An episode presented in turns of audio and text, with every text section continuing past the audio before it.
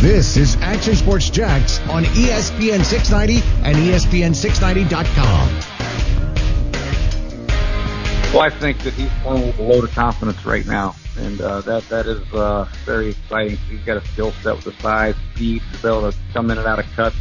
I think we can do a little bit more with him. I'd like to get him inside a little bit, do some more things with him in the slot. Um, uh, but he, he he's he's an excellent specimen, and, and the thing I've known got to know about DJ in the little limited time I got to meet him is uh, he's hungry. He wants to be great, and uh, when you have the athletic qualities that he has, and then a desire to be great, uh, he's going to have a very bright future. Now it's just our job to get him acclimated to this offense and uh, get him comfortable, or he can go out there and play fast because he's a big, strong, fast, hungry kid, and uh, we got to get him the ball.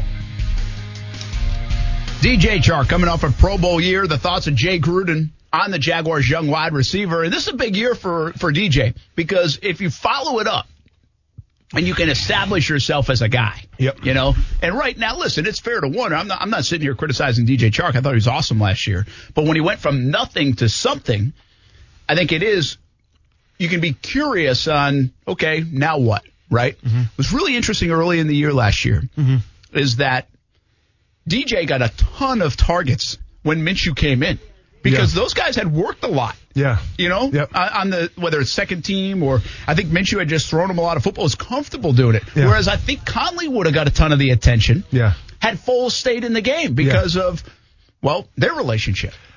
I love the comment coming from Gruden talking about Chark in the slot. Do you know why?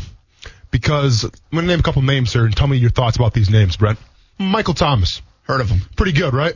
Tyreek Hill. Heard of him? DeAndre Hopkins. Heard of him? They all are dynamic wide receivers who can play every position on the field of wide receiver. They can play in the slot, they can play on the inside, they can play on the outside. With what Gruden just told me right here, saying that we can see DJ Chark playing some more of the slot, that goes to show you just what kind of confidence Gruden has in Chark going forward. And I like it. Yeah, uh, I think the growth of DJ Chark is something to watch. I think it was a lot of fun last year, Mm-hmm. and and now he has a really chance a chance to blossom along with Minshew, and, and could easily become Minshew's favorite guy. Yeah. right, favorite target. Have a go-to guy in those situations, which a lot of good quarterbacks uh, certainly have that. Brent Martineau, Austen Lane. Who's on a Tuesday, a rainy one here in Jacksonville. Let's welcome in Jason Fitz to the program. We do that on Tuesdays. Hope you had a nice Memorial Day weekend, man. I did. How about you guys? Yeah, a little. It's been raining down here. It hadn't rained for like two months, so the last couple of days have been kind of wet. But overall, it was uh, a nice three day week. And heck, Austen like climbed some mountain or Oh, something. yeah. Quandary Peak. You know, that's what that's what Go ahead. that's what you like lifetime fitness people do. You're just like, you know what? I've been fit my whole life, so I'm gonna go climb a mountain. When you're like me, you're like, you know what? I haven't been fit my whole life, and my street's on a slight incline. I'm gonna try and walk up and down one block. So, there we go. So first of all, Jason, real quick, um, it was Quandary Peak in Colorado, and I appreciate the term lifetime fitness guy. Not sure if that's an insult or a, a positive because I think of lifetime fitness and I think of geriatrics. I'm, I'm like the, the the rower the whole time, not really doing much, but I'll take your Someday word for, for it. Someday for me, oh yeah, probably like No, 20 no, no. years See, down the road. the, the Band Perry's drummer was a guy. Is a guy named Boone, and Boone and I are still very close. And Boone, I called him a lifetime fitness guy because like Boone was just racked and stacked, and and he'd just walk into a gym, and the minute like you could tell lifetime fitness guys because they quickly put on muscle, they quickly take on off fat because they've been working out since they were like four years old, Yep. and then like the minute they walk into the gym, they start sweating a little bit because their metabolism runs better than mine does. I do so like you know that and then like you know that like the minute they eat, they're gonna have to go to the bathroom like four seconds later because their body is a machine that turns it out. Like you lifetime fitness people, I've got you figured out. Man, you know what, Jason? gonna say down that to was- a T, man. That's, that sounds like my my standard Tuesday here. You know, I mean, I'm, I'm putting prime fuel in my body, and two minutes later, uh, it comes out. to Say the least. But hey, Brent, if anything. Hey, marketing people in our apartment, let's give me a protein endorsement or something like that, obviously, because Jason Fitz He's nailed it. He pegged it. But Jason, we talked about it a little bit. So yeah, actually, I, I climbed Quandary Peak. It's like 14,000 elevation. To be honest, not easy. Probably the top three hardest things I've ever done. And a question we've kind of had on the show today a little bit is, what's the hardest thing that you've been able to accomplish? Jason Fitz, what is your th- hardest thing you've been able to accomplish so far? I mean, if you're talking physically, when I was in the best shape of my life, I was very proud that I did. Um, I did one of those insanity. Uh, I don't know if you guys know what that is, but like the Shaun T, like insanity thing. I actually went front to back, never missed a day, did the entire thing, ate the way I was supposed to, did the workouts the whole time. That was probably physically the most grueling because one day of insanity, not the biggest deal, but when you're on like day, I don't know, 47 and you can't feel your legs anymore and you just want to die, that's sort of it. But, and I got a lot of respect for what you did as far as climbing because I'll never forget with the band, we were in Montana and you know, they got the, the hill, I think it's in Billings with the little M on top. And we were laughing. We're like, I don't know, is it a hill or is it a mountain? So we started climbing it and we're like, ah, it's a hill. And by the top, we were like, this was a mountain. I can't do the whole hike thing. hey, that's a good, uh, that's a, that's a good one right there. What is your favorite? You traveled all over the place. Do you have a favorite, like, maybe not even big city? Let's take you away from the big cities. Uh, do you have a favorite, like, town that you went to on, on all your travels? I don't know if it counts as a, a town, but I, I always, people are always stunned when I tell them I think my favorite place to just go and hang out was Milwaukee. Uh, and like a lot of people don't realize Milwaukee's actually really great because uh, first and foremost, they have a really cool music scene. They got a great bar scene, obviously. My favorite Italian restaurant in the world is there, so I'm a big fan. Um, you know, and, and I loved going to Milwaukee and having a day off because you can walk anything, go anywhere. There's stuff to see. I mean, I, I really, I dig Milwaukee as a city. Plus, again, it's a great music city too. So there's a lot that I love there. And uh, I, I don't know, man. We were lucky. I was really lucky to get to see most of the world uh, with the band. And so, you know, I think what surprised me the most, we went to Europe at one point for six weeks, and I really expected places like Paris to be, you know, the the highlights. And for me, they weren't. Like I think Amsterdam and uh, Cologne, Germany, were the two coolest places we went over there. So like places that were a little off the the, the radar for what we thought were going to be the most awesome, really were for me. That's pretty cool. That's the way it works sometimes. Jason Fitz with us on Action Sports Jax on ESPN 690. You catch him one to three on first take, your take, and over here Austen is just beaming with pride for Milwaukee. He's the a Wisconsin Midwest, guy. Good old Midwest. So, uh, you you hit a sweet spot. Yes, you did. There. Jason Fitz. Are we about to hit the sweet spot in sports? NHL talking about making some waves here later tonight. Uh, word is Gary Bettman will make a, an announcement. Uh, the NBA closer and closer with Orlando being a site. It's a huge week. Jeff Passan has been reporting for Major League Baseball. We saw the match. We've seen some golf and NASCAR and, and UFC. I, I just kind of feel like we've turned a little bit of a corner, man. It feels like it's coming back. We have, and you know, I, I don't think that I felt that way. You know, a week ago or two weeks ago, we talked about you know at times I think you got to be very real and and really understand some of the challenges. But what we're seeing now, state by state, is it feels like everybody's gone from this mindset of well, we can't do this to the mindset of how can we accomplish this? And to me, that's been a, a big shift. And, uh, you know, obviously there's nothing in concrete and I haven't heard anything that I can tell you that is definitive, but I can tell you that even the conversations I've had with people, you know, it, behind the scenes trying to figure out what everything looks like, there's a different tone to all of it. There's sort of a different encouragement to all of it. And it feels like people genuinely right, right now feel like there's going to be a plan to get to something. Will there be fans in the stands? How's it going to look? Those are all questions three steps down the road, but I do feel like what we're going to get, especially from the NBA on Friday, is a real plan that, that the players are going to be with and be behind out of the gates. And, you know, it, it's interesting that uh, I talked to uh, Tim Bontemps from uh, ESPN NBA writer today, and he said that when the plan comes out from the Board of Governors on Friday, the Players Association doesn't even anticipate needing to take a vote because they've been so involved in the conversation up to this point. So it shows you when a league and players work together, man, they can they can figure out something. So uh, yes, I feel better about the return of sports than I have since this all started. That's good. I do too. And uh, by the way, no surprise with the NBA. I think Adam Silver's uh, a legend when it comes to commissioners. I think he's really, really good. And you, we usually don't talk about commissioners in that light. I think uh, nine out of ten of his decisions, the way he, he works, are, are usually spot on. I think the players respect him maybe more than any other league respects its commissioner. Uh, quite frankly, unless I'm missing something. You know, UFC's come back, NASCAR's come back, uh, golf is set to come back in the middle of June. I'm going to leave that one out of this kind of conversation the NHL potentially getting back first from a team sport here in the United States standpoint, how important do you think that is? Because the sports I've mentioned are other sports that are kind of casual observer sports, could use some growth. UFC obviously has a big niche and has grown a ton, but it, it can certainly be exposed to newer fans. NASCAR, the same way. More fans, the merrier for NASCAR. It's not like it's top three in our sports culture here in the United States. And the NHL has really fallen off in that regard in terms of ranks of sport in the United States. Would it be something for them to kind of figure something out, get back on the ice maybe sooner than the NBA or MLB or anybody else? I think it's it's hugely important. And look, uh, obviously, having lived in Nashville, and my first local radio gig was with the affiliate for the Predators. I am a big hockey fan. I am one of the hockey guys. The problem is every other sport you mentioned understands the need. If you talk, like when I talk to Ryan McGee, who covers NASCAR for ESPN before NASCAR's return, and I asked him flat out, why are they doing this? And he said, because they understand the opportunity. So flash forward, I'm talking to Ariel Helwani, who covers MMA for us, and I'm saying, why is the UFC working so hard for this? And he says, because they want the eyeballs. All of these other sports understand that there's opportunity. The problem is hockey and oftentimes hockey fans and the people around the league, I think, get so centered on themselves that they forget that there are needs for the sport to grow. And if you want the sport to grow, you better get ahead of everything because man, I, I believe if we're going to get what we think we're going to get starting around August, it's going to be harder than ever for attention to be paid to anything because you could end up with a situation where this fall gives us everything from the Kentucky Derby to the Masters to the NFL to college football and then add on top of that the NBA playoffs.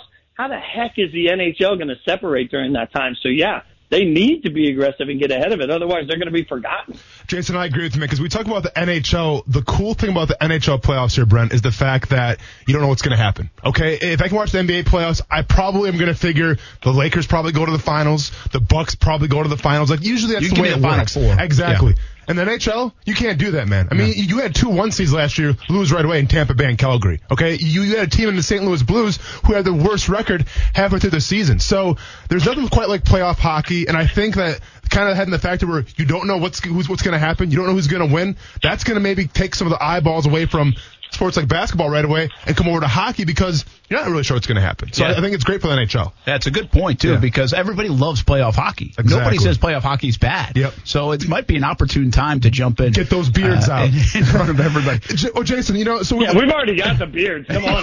We're ready. They're. Let's get it. Well, Jason, you know, we talked about the NBA a little bit and the NHL. Um, you know, the big question now going forward for the, for the NFL actually is how does the NFL handle if a player comes down with COVID-19? How does the NFL handle if two, three players or four players are that locker room come down with COVID-19? Obviously, we don't have an answer yet. That'll probably come down the line, um, in a couple weeks or so, but how do you feel that, that they should handle it?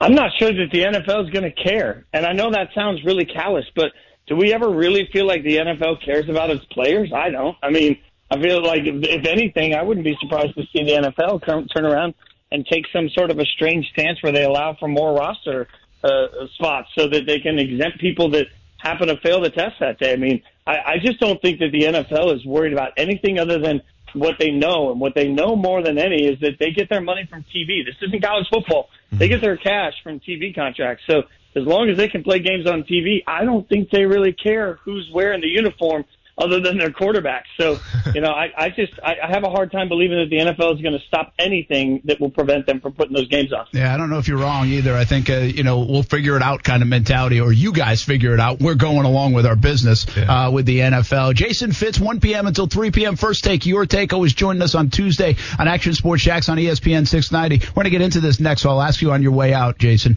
Longest you've ever waited in a drive-through? Do you remember? Oh my God! People wait in drive through? I mean, no. I, I, I'm that guy that like if if that drive through doesn't get the food to me quick and easy, I'm out. Like I mean, especially I got no patience. That, like I'm the I'd rather look at the drive through line and walk inside and then taunt the people in the drive through line as I go past them. Especially like like if you sit in a Starbucks drive through, what's wrong with you? Like there is a level usually when you're allowed to go inside where you can mobile order. So you just mobile order before you get in your order? car. You walk in, you get it. I mean, come on. You don't Mobile order. I'm with you. line. I'm a mobile Oh, order you guy. You guys are crazy. Not only that, but at Starbucks, I like to put my own cream in my uh, in in the coffee. I don't Oh. like them to do it because it might be too go, much. Brent. You're, you're like the Rosa Parks of the Starbucks drive-through. Congratulations. Why do you always use that reference? Because because she's she's a pioneer, she's an innovator. What else you got for me? I don't know. Uh, Jason, It's a compliment. Don't thanks worry. for jumping in. We'll talk to you again next Tuesday, 1 p.m. until 3 p.m. First take, your take. Have a good one, man. Have a great week, guys. All Thanks, right, uh, it's Jason Give me Fitz. some more pioneers, Brent. I don't know who else you got.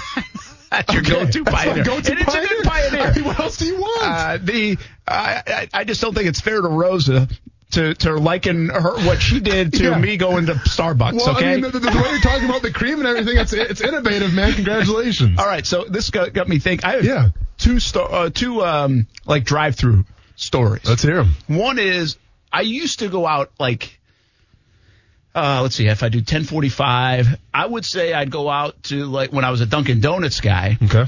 and go get Dunkin Donuts maybe about 1020 sometimes before my show on TV.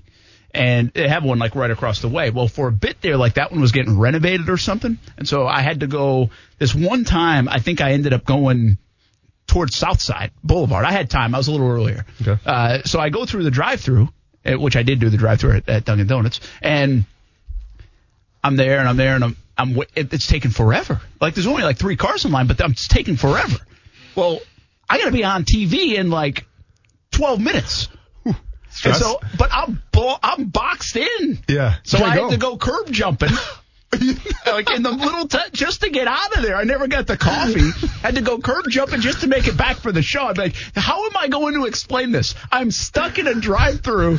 They'll be like, why did you go to get coffee at 10:20 at night? Right? a good point. Yeah, Yeah, that's a good yeah, point. yeah. But see, as part of like, I like the rush of coming back. I didn't like that much of a rush. Uh, how do you like stressing yourself out that I much? like- I do, man. There's other ways to get a rush, Brent. I don't know, but sticking in a drive-through and being late for work, it's not one of them to me. Well, so then yesterday we're in, we're coming back. Kaylee's Yeah. tournament's over. We're in Clermont, and we can't like figure out like what are we eating. I don't know. Kaylee had Zaxby's. I, I Sure. had Zaxby's the day before, and so we see a Popeyes. yeah, like, all right, we go for Popeyes. yeah. I like the Cajun rice at Popeyes. Yeah. And to see, if, I've only had the chicken sandwich once.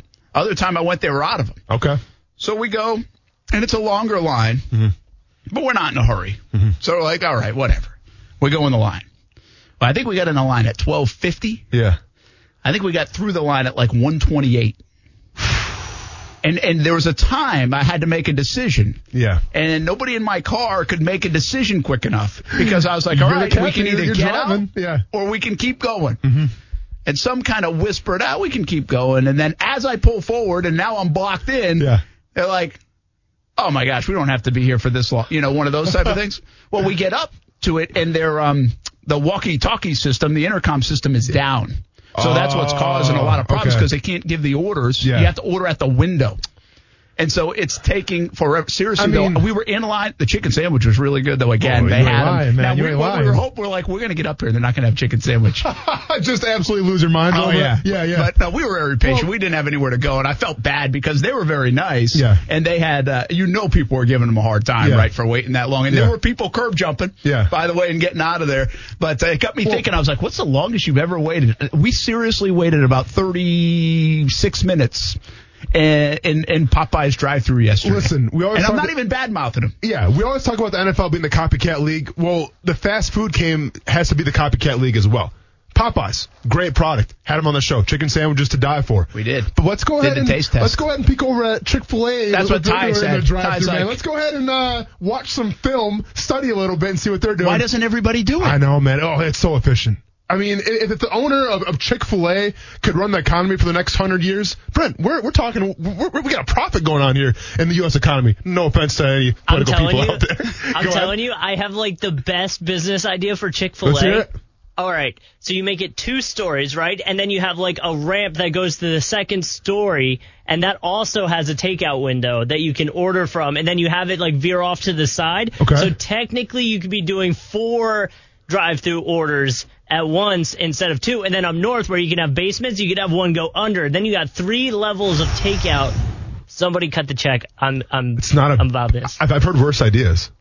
I mean, that's kind of like what McDonald's is doing now uh, at the McDonald's on South Side, where it's like two lanes you can go in. That's Yeah. what I'm saying. You do two Except lanes for four. both, but then you have one go up a floor and one down. And like, I don't trust people to drive, so it would be like a car wash thing. Like, put Yeah. your car in neutral and it'll pull you through. I wonder if they had that like in some. I've never, I've never heard it, Coos. I don't think so. That's a pretty good idea. Listen, when it comes to waiting on a drive-through, Brent, I'm gonna be honest, I don't care because if you've been at Jax Beach past 2 a.m. and you're in the Taco Bell waiting to get your order, you you know, Coos, you know what I'm talking about. I may or may you not know what you're I'm talking about. I mean, you you can put a whole John Grisham novel book tape on your car and finish the whole thing by the time you get your order. It's just the way it is. I mean, anything past 2 a.m. Taco Bell, Jax Beach, you can get people dancing on top of your car. You can get fights. You can get people puking outside of their windows. I mean, it's it's Thunderdome out there. Sounds man. entertaining. It's Thunderdome out there, man. And you know what? It's worth the wait every single Taco time. Bell's usually pretty quick, even if it's a long Oh, line. Brent, you haven't been there 2 a.m. on. Jax Beach night. Yeah, David man. Wolf, our buddy over at the Jags, texted me when I put this question out a little earlier. I waited 40 minutes in the Popeyes drive-through for that new spicy chicken in August.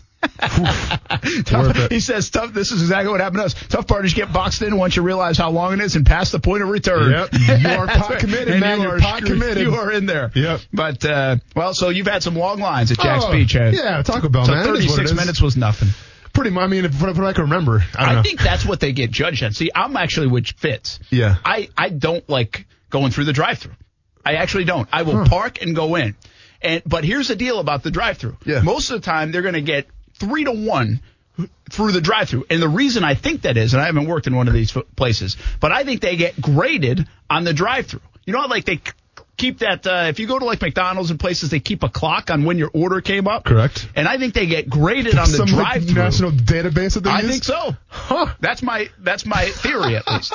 is they if you watch, they will take care of the drive-through people three to one before they'll take care of the in dining. Yeah, folks. yeah. But Now, they rig it. Some of, well, some of where that they is, rig makes it? sense though, right? I mean, the drive-through people are supposed to be more in a hurry. It's fast food. You know, Yeah, if you're coming inside, you're like, well, you got time to Listen, if you go inside to a McDonald's or a Wendy's or something, you you have time on your hands. Okay, you have a I'm lot of time you, on your hands. If you give me the drive-through or or going into a restaurant, Yeah. I'm a go into the restaurant That's guy. crazy. But see, have you ever Nine been to like. That's crazy. the fast food where they're like you pull up and you're you see you can see the clock like you're talking about you can see it on the on the little like screen they have Yeah. and they'll and what it does is the second your car weight comes off that spot I think is when the timer goes so there's some places like the one near my house when you go through they'll be like hey just pull up to that parking spot we'll walk it out and I'm like Ah, no, that's no, no, why no, no, they no, no. do that. Wow. Yeah. That's a good call. So I'm, I'm almost positive that's why they do it That's What? good call. See that? I think I think about that. I think there's conspiracy here.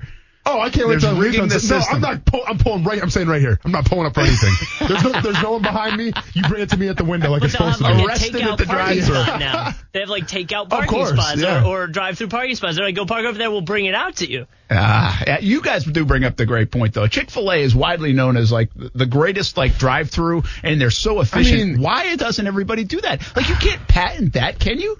Can you patent like your drive-through? No, I don't think so. But I think it's the I mean, listen, Model? I, I've never applied for a Chick Fil A uh, application or a job, but I assume like I think we the get one, background all the- checks. all the- I don't know, man. I, I, I have a police report. I'm, I mean, I have some police. Well, true, you probably wouldn't get one, but I just think all the positive publicity we're giving them right now, That's we a should good get point. hired. Yeah, we should. But forget the resume. But you ever notice though, they're always quality people. They're always wishing you, you know, have a great day. Good people. God bless.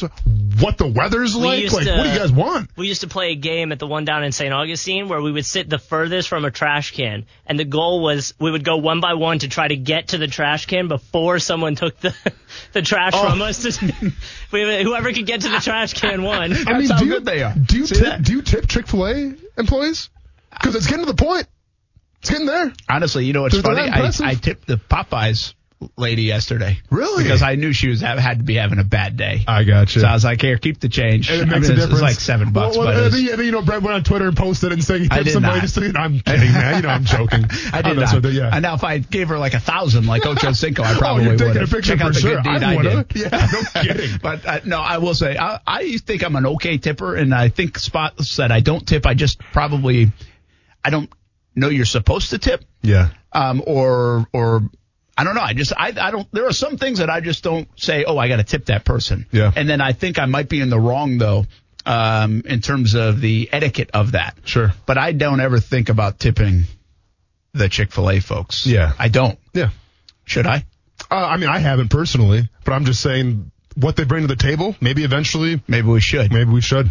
They're, Yeah. they're that impressive. But in a sense, aren't they like my golf course guys that I complain about? Like, I'm not in a country club. I'm at a public golf course, and Yeah. they want to come grab my bag Yeah, because they want a tip. you- so you're isn't, the- aren't the Chick Fil A people pretty much the same thing? Like, I'm going to come get your trash, Yeah. and even though you, I don't have to, and you can bring the trash up because I'm hoping that you give me a tip. See, you're See, you're the one guy. like that. You're the one guy at the private golf course I used to work at when I used to carry bags off the course and put them in their, their car. You're the one guy who said no, thanks, I'm fine. And just to let you know, that one guy that did that when he left the parking lot, we had some choice words uh, to say about him. Okay, that's all I'm gonna say, Brent. Take it for what you want.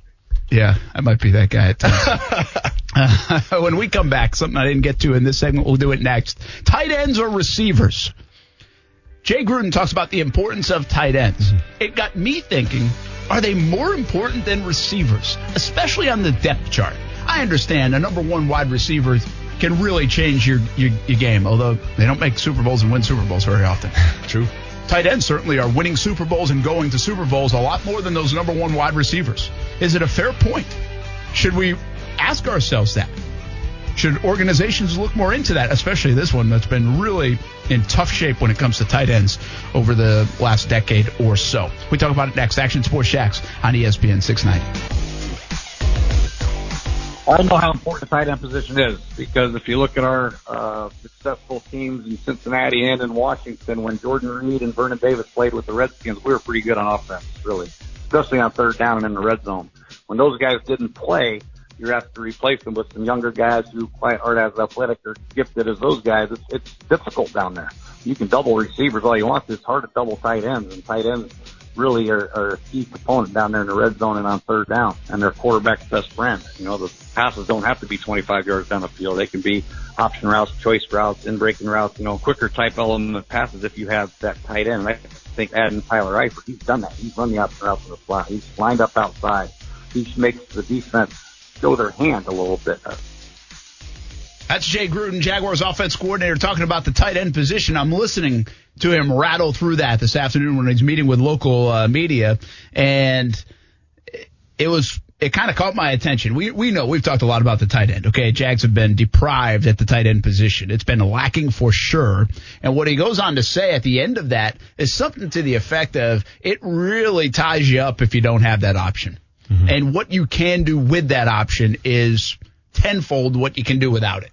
And if you look at this team last year, really over the years, I think I, I don't want to discredit Marcedes Lewis, but the, either the way they use that position or the talent that they had and the depth they've had here in Jacksonville just hasn't been good enough. So therefore, the production has been almost nil for a long time in Jacksonville. Now in 17, if you take 17.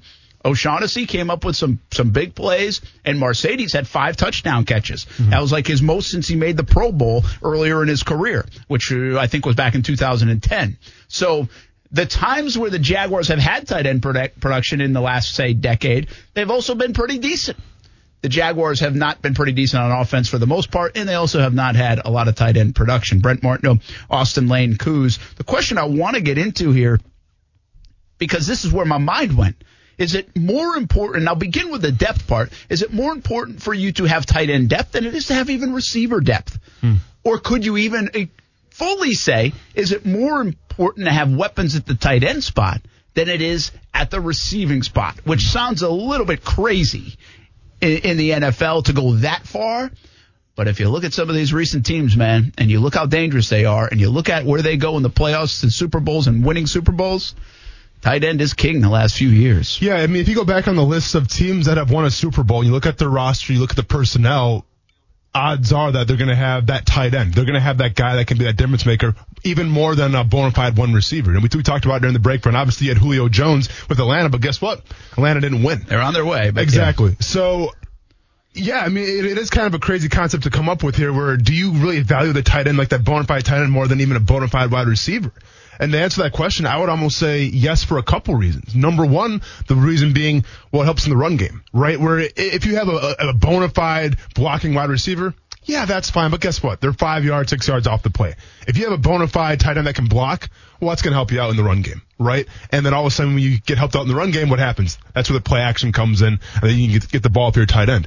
But obviously, I think the, the second point here I want to make is it's the mismatch. Okay. Um, listen, if you have a guy like DeAndre Hopkins, if you have a guy like Brandon, uh, I almost said Brandin Cooks, uh, whoo, whoo, not, not, not that quite yet. Uh, you know, like, uh, like Michael Thomas, like Davante Adams. If you have those types of guys, yeah, odds are they're probably going to have a great game. Now you can double team them. Um, if you have like a Jalen Ramsey type corner or Stephon Gilmore type corner, then you can put a guy on him and maybe you can limit him a little bit. But it's very hard to shut down a tight end unless you double team right? Like there's not a lot of guys out there at linebacker, at safety, or even at corner sometimes that can take a tight end one on one if he's legit. You know, I'm reminded of Rob Gronkowski. I'm back in his prime, obviously Travis Kelce now. So the mismatch opportunity, especially in the red zone, it's it's, always going to be there. Yeah, and I, I thought it was interesting to hear Gruden just talk about the tipping of the hand, whether it's the safety, whether it's linebackers that are going to be on them, whether they might show that they could double one of your tight ends, uh, it, the matchups it creates for your receivers, for the quarterback, and so then you need your quarterback to recognize, right? There's just this domino effect off that position, and I'll take it one step further, and, and Gruden didn't talk about this, but what's been my number one concern or worry about Gardner Minshew moving forward? His inability last year, I thought, to use the middle of the field. Again, I'll give them an excuse. They didn't have much at the tight end spot, and that's where you usually see uh, the middle of the field being used. But if they have that element, that should make Minshew a better quarterback. It should make the Jaguars more dynamic. It should give them more options on offense and make them tougher to defend. So I would ask you this question, man. Jaguars top three receivers right now. Well, listen, I, I'd say that in, they they go four deep. Uh, they go Chark, Westbrook, Shenault. Shenault, and Conley. Right? Yeah. Uh, I know that's leaving out like Keelan Cole, but I'm going to leave some. I'm not going to name every guy in the roster. So it, even if you wanted to leave Conley out of this discussion, if you don't think he's going to be much part of the offense this year, that's fine. You Just for the sake of the question, take three or four of those guys. If you lose two of those players, I don't know which two, but if you lose two of them, Okay. and then in your tight end room you have like five guys, but you lose two of those guys, Eifert and O'Shaughnessy. Honestly, yeah. How do you feel? Or or who changes your offense more? And I just feel like you can go replace a receiver in production. Uh, I'm not saying you're going to get some guy to come walk up the street or a practice squad or your fifth wide receiver like Keelan Cole to be a Pro Bowl guy like Chark. Correct. But I think you can rely on him to go make some plays. I think the Jags have proven getting a guy at fifth on their depth chart, getting a guy off the street, adding a guy off somebody else's roster doesn't really do a whole hell of a lot for you at the tight end position. I don't think we've seen a guy walk in here and really change them in the tight end room over the last however many years. Listen, it comes down to this. It's pretty simple. Um, the elite tight end is much more of a rarity than the elite wide receiver, right? I mean, if you tell me right now, name the top 10 wide receivers in the NFL. Well, I could probably do that. I can go Michael Thomas, Davante Adams, uh, DeAndre Hopkins, Julio Jones. Um, okay, maybe I can't do it. No, uh, AJ know, Green. Yeah, AJ Green, Adam Thielen, um, maybe even Kenny Golladay this year. People like him a lot out of Detroit. Mike Evans, Chris Godwin. I mean, you could go on and on, right? Yeah. I can name 10. If you tell me to name the top 10 tight ends right now in the NFL, uh, Travis Kelce, Mark Andrews, uh, Zach Ertz, and then all of a sudden it's kind of like, well, I don't, I don't know. I mean, is Evan Engram from the, the Giants? You know what I'm saying? Like George Kittle's up there, Yeah. But you can't do it. So to me, you know, the the tiers where you have the tier one tight ends, it's rarefied air. As opposed to like the tier one wide receivers, you can go on for days and days with that. Now, when you get to, to tier two, tier three, I mean, then you lose everybody. You know, at least with wide receiver, there is that depth there. There is more of that productivity. So I just think it is such a rare occurrence to find that elite tier one tight end that when you have him, obviously you're pretty excited about it. So uh, let me get to take this to a dramatic level. Okay. If the Jaguars don't stay healthy in their tight end room, they're screwed on offense in 2020. I'm not going to say screwed because teams have been able to succeed. Not maybe win Super Bowls, but would succeed um, in terms of wins without an elite tight end. And I would argue this is, however, an elite tight end. Obviously, he has the numbers to back it up, but also he has the injury history. So are the Jaguars screwed if Tyler Eifert gets hurt? I don't think so. All right, we'll see. What do you Uh, think? Uh, Let's hear your opinion. Well, I think, uh, and I don't know if Eifert's the only one. I just don't know who Oliver is yet. And, and I'm certainly, listen, I think O'Shaughnessy's done a nice job, but he's still a depth play for me. So I think if you lose those top two guys, one that you have hopes for, uh, and you see like a ceiling for, like a, a, you know, some progress and, and ability to play make and ability to game plan around.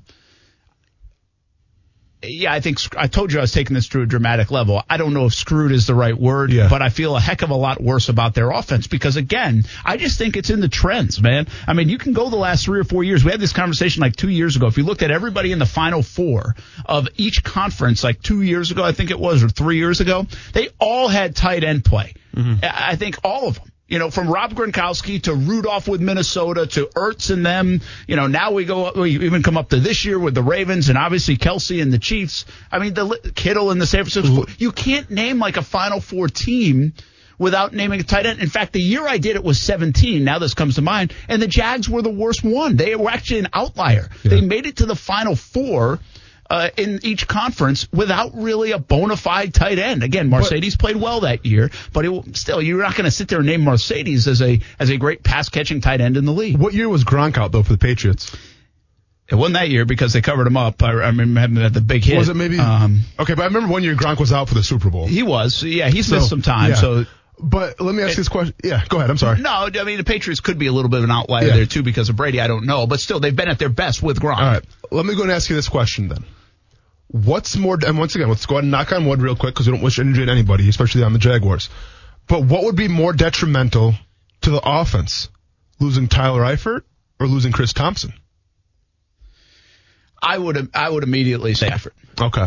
Uh, okay. I would. Uh, now that's a little bit of uh, probably a lack of respect for Thompson. Um, Mm-hmm. I- but you're talking about a guy that's going to still, even at his best, most likely impact plays on one down a series.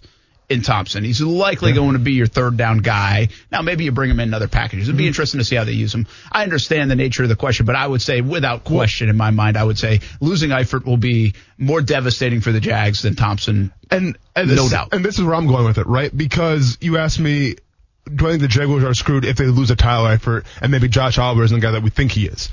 Do I think they're screwed? I say absolutely not. I'm also intrigued because they have a guy in Chris Thompson, right? The Patriots have shown kind of the blueprint for this for a long time now. When Gronk had those hip issues, when Gronk had the, the shoulder, the arm issue, James White stepped up, right? Because when you talk about the power of a third down back or that, that pass catching running back, it's the power of bailing your quarterback out of rough, situations. Now, yes, the tight end does it all the time, but if you don't have it, well, that's next man up. And usually the next man up is going to be that pass receiving running back. So that's why I'm not as worried. I think some people would be if the tight end got hurt and Tyler Eifert or somebody like that, just because they brought in Chris Thompson, who can kind of shoulder some of that load. All right, uh, Brent Martin, of Austen Lane here on a Tuesday. Action Sports Jax on ESPN 690. Tight ends, receivers, the topic. Steven is hanging around, I think, on the line. Let's get to him right now. I think he has a thought or two on uh, those positions. What's up, man? Hope you had a good weekend.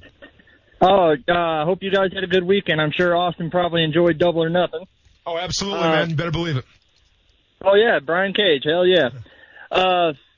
My uh, my opinion of that is uh, they kind of go hand in hand. Tight ends great over the middle, and also they're kind of like your safety net if you can't see a receiver wide open. Because if you looked uh, last year with Gardner Minshew, he kind of had a pattern of Chark first, Conley second, Westbrook, and then Cole.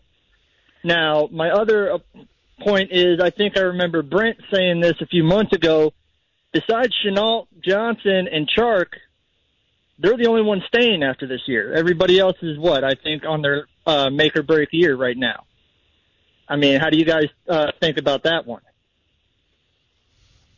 Go ahead. So how do I think Thanks, about man. Yep. So how, how they're set up right now in terms of the contracts, I guess, is the question, and what do I think about it?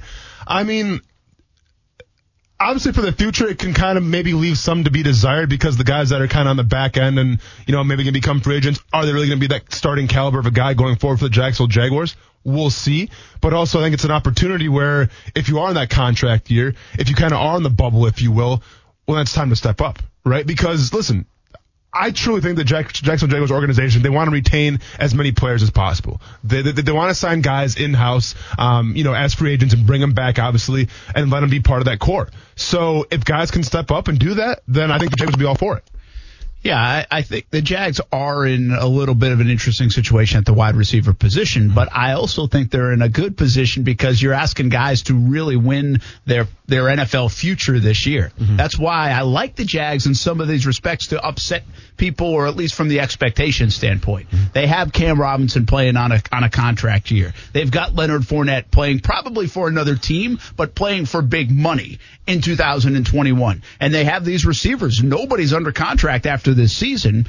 Really, uh, in in terms of Westbrook and and Conley and those guys that are playing for their future, and there's a lot of money on the line. I think that's a great place to be as an organization. And I always will use this example. If you go back to 17, they were in that situation similarly. Not everybody was playing for their contract, but a lot of folks on that team had a lot to prove. Mm-hmm. And I think it, showed. Again, I'm not going to sit here and tell you that because they have a lot to prove. They're going to the AFC Championship game. Mm-hmm. I'm just saying I think they're going to surprise people so much more. I already think their roster's better than, than people think it is, and I think Minshew. I believe in him more than other people do. So, like, I think the Jags are already going to be better than from a baseline standpoint. But I think the more guys you have like that, healthier the, the healthier your situation is because you got football players with a lot of money out there dangling as a carrot, Yeah. playing for their football lives, and and that's a that's a good thing to be in. Now, the trouble is on the other side. To Stephen's point, to your point, is you do have to reward them, and you have to make tough decisions. Yeah. You know, the Jaguars miss right. They did not get a Rob back.